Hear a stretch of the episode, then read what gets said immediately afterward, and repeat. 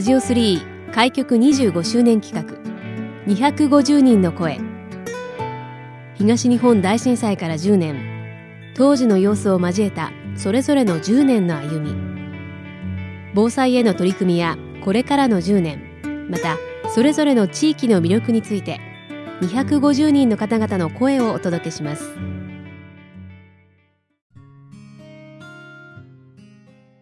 ヨガと骨盤エクササイズリボーンフィットネスインストラクターの井上玲子さんをお迎えしました。よろしくお願いいたします。こんにちは。よろしくお願いします。井上さんは普段こちらのヨガと骨盤エクササイズ、まあ、フィットネスインストラクターとご紹介いたしましたが、はい、えー、こちらをまあ運営されているということですかね。はい、はい、えーと、場所があこれは教室があるわけではないんですね。そうですねこの名前ではあの教室があるわけではなくて、えオンラインの教室になっています。はい、はい、オンラインということでこれはでもコロナ以降ということになるんでしょうか？そうですね。えっ、ー、と2020年の3月から始めさせていただきました。はい。実は井上さんは宮城のご出身ではないんですね。はい、そうです。はい。そしてまだ仙台にお住まいになってから1年経っていないと。はい。はい。はい、どちらからいらっしゃったんですか？はい、えー、埼玉県の埼玉市岩槻区というところから、えー、参りました。えー、去年の、えー、12月の28日に、えー、向こうを出まして。29日に入居という年末の 年末年末はいに引っ越してきたんです。はい、そうなんですね。あのそれまで東北地方だったり宮城にご縁というのはあったんですか？は全くなくて、えー、旅行でちらっと寄ったくらい、えー、アーケードがあって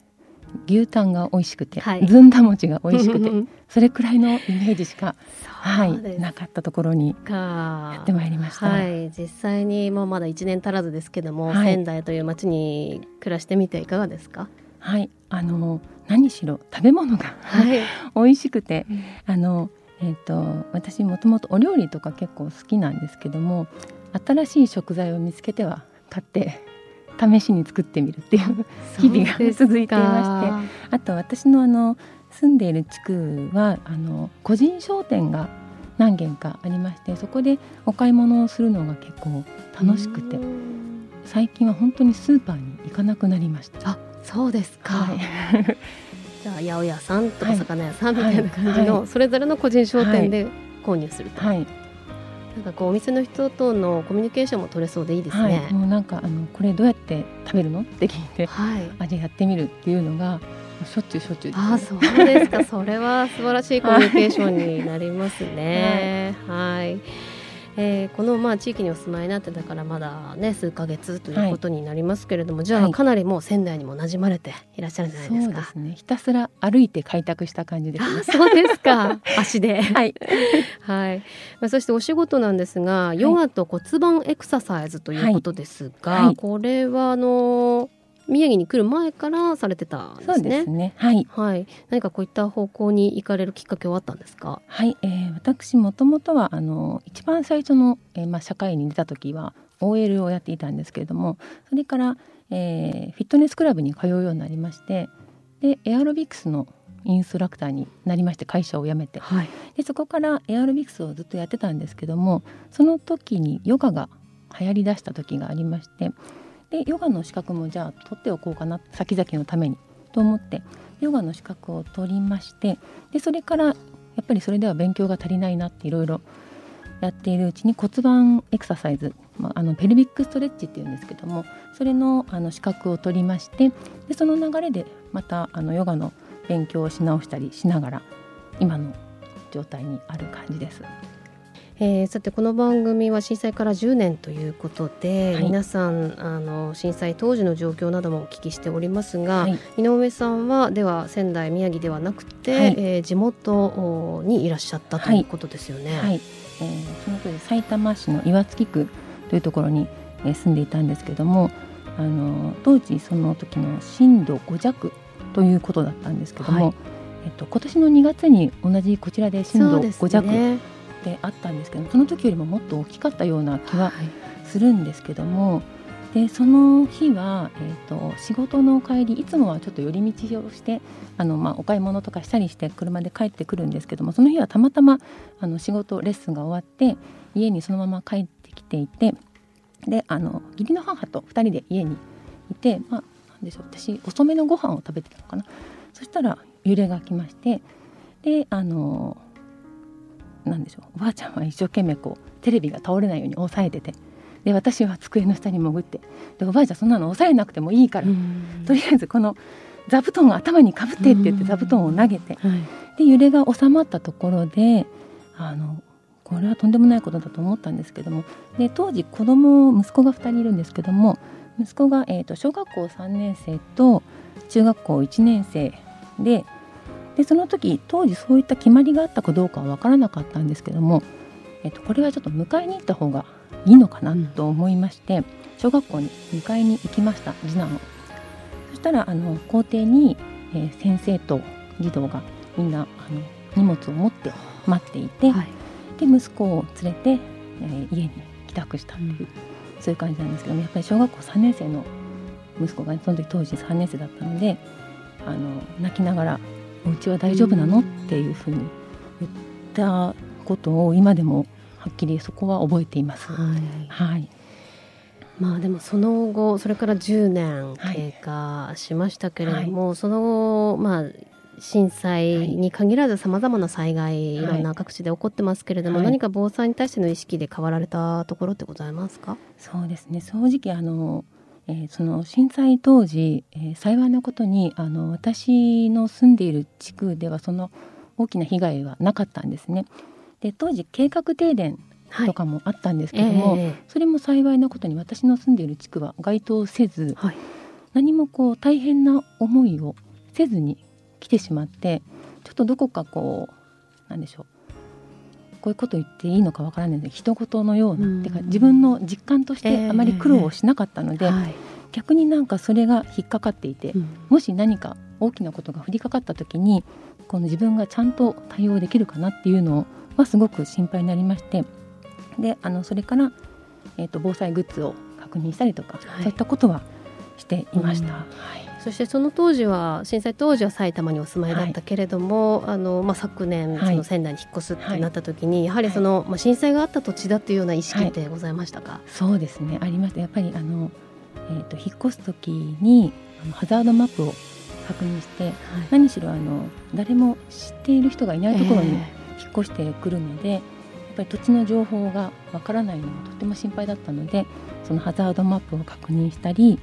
あとはえっと、今連合駅の近くに住んでるんですけどもその街並みを一度確認してこの辺だったらきっと大丈夫かもしれないっていうなんですよ。勘では本当はいけないのかもしれないんですけどもあの昔から住んでいる家が多いようなお寺がいっぱいあったりそういったことでちょっとあのそこに決めさせていただいたところはあります。はい、今あの私と夫だけが埼玉からこちらに来てるんですけども埼玉の自宅の方には、えーと、義理の父と母と息子たちが住んでいるのでそちらの方に防災グッズ全部置いてきてしまったので、はい、新たにこちらでいろんなその、えーと、3日間の、えー、非常食セットですとかあとヘルメットを買い足したりとかそういったことはしています。はいえー、そして、えー、井上さんのまたお仕事についてもねお聞きしたいんですが今現在ですね、はい、サークルのメンバー募集されているということなんですが、はい、これはですね、まあ、中高年の皆さんの指導にも力を入れているというところも関わっていらっしゃるそうですね。はい、そうですね、はい。えっと、埼玉にいた時には、えー、スポーツクラブとカルチャースクールメインでお仕事させていただいたんですけども、えっと私のえー、実の父母が今あ母はもう亡くなってしまったんですけども実の父が今介護状態にあるんですね。で、えー、かたやあの義理の父母はもう全然元気で過ごしているんですけども、はい、で、えー、私が結婚した25年くらい前は、えーまあ、その、えー、2夫婦は60代2夫婦とも60代でどちらかというと私の実家の父母の方がちょっとアクティブで元気だったかな仕事もしてましたので、はい、っていう印象はあったんですけどもで、えー、ですがその20年経ってその生活の習慣とか、えー、健康意識の差が出てしまったなっていうのをすごく目の当たりにしたところがありまして。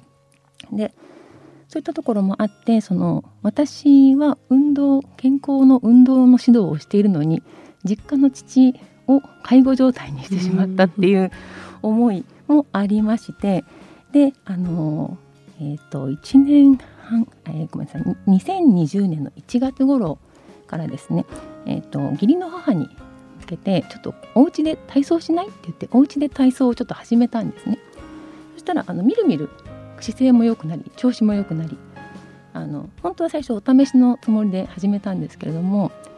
あの調子がいいから毎週やってっていうふうにおばあちゃんの方から依頼がありまして、はい、それであのそれで私も記録を取りたかったので毎回毎回写真を撮って、はい、えー、前から後ろからの写真と横からの写真を撮ってそれを本人にも見せて、はい、ビフォーアフターの写真を毎回見比べさせると本人もすごく励みになってであの自分の姿勢がどんどん良くなっていくのと体も軽くなっていくっていうのが実感できたみたいででそういったこともありましてその何かをしてあげれば一緒にしてあげれば、えーと、なんでしょう急にガタッと年を取ってしまって例えば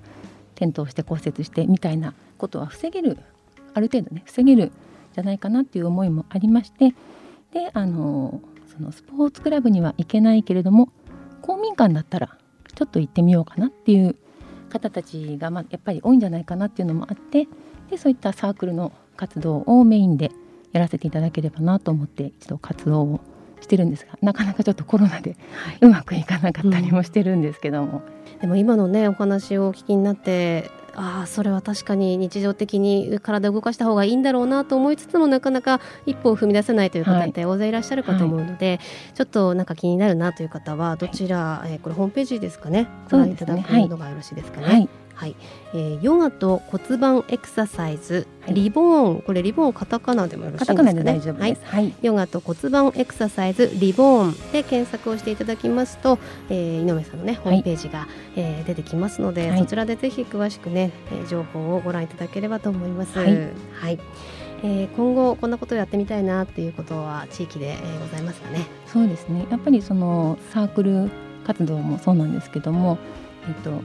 ちょっと8月中止になってしまったんですが、えーと、社会福祉協議会の、えーと、イベントの時に椅子ヨガをやってくださいっていうふうに言われてたことがありまして椅子ヨガですね。椅子ヨガはい椅子に座ったままできるヨガなんですけども、まあ、体を椅子椅子に座った状態で体を動かすのはもちろんなんですけども、えー、目のヨガですとか耳のヨガですとか指を動かすヨガですとかあとは舌ですねベロを動かすヨガなどあるんですけどもそんな、えー、一見全然関係ないようなところを動かしてもやっぱり体はつながっているのであの体が軽くなる動かしやすくなることを実感できると思うんですね。でヨガってまだまだあの敷居が高いイメージがあるようであのちょっとご高齢の方に私ヨガやってるんだけどって言うと私は無理無理無理 絶対言われてしまうんですけどもその椅子に座ってねちょっと気軽に始められるのがあるとこういろんな方に参加していただけるかなっていうのもあったのでそういったあの地域でそのイベントごととかありましたら、えそういったことで、えーとまあ、元気な人が一人でも増えてくれればいいかなと思っています。はい、はい。この時間はヨガと骨盤エクササイズリボーンフィットネスインストラクターの井上玲子さんにお話をお伺いしました。ありがとうございました。ありがとうございました